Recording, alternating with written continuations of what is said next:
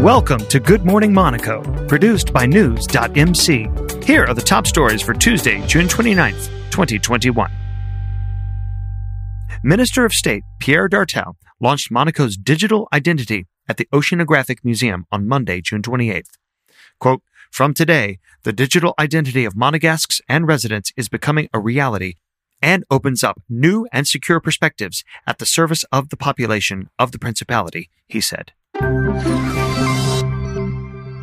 Four Monaco residents tested positive for coronavirus on Monday, June 28th. Ten residents were declared fully recovered. One non resident is in Princess Grace Hospital with coronavirus. Meanwhile, the number of Monaco residents with mild symptoms recovering at home has fallen to 28. Tests carried out in Monaco over seven days to Sunday, June 27th, indicate an incidence rate of 59.97 per 100,000, identical to last week. In France, the benchmark infection rate now stands at 19 per 100,000, considerably lower than in Monaco.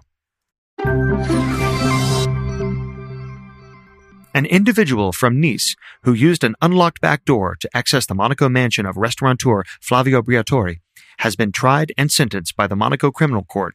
Local French language daily Monaco Matin reported on June 28th.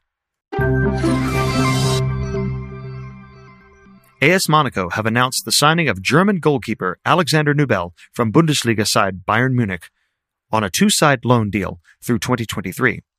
At 24 years old, Nubel is now joining his first club outside of Germany. Having played at Schalke and Bayern Munich, Nubel made such a good impression at Schalke that he quickly became the club's captain, going on to play in the armband a total of 53 times. Get the latest top stories from and about the Principality of Monaco every morning, Monday through Friday. Subscribe to our free newsletter at news.mc forward slash newsletter.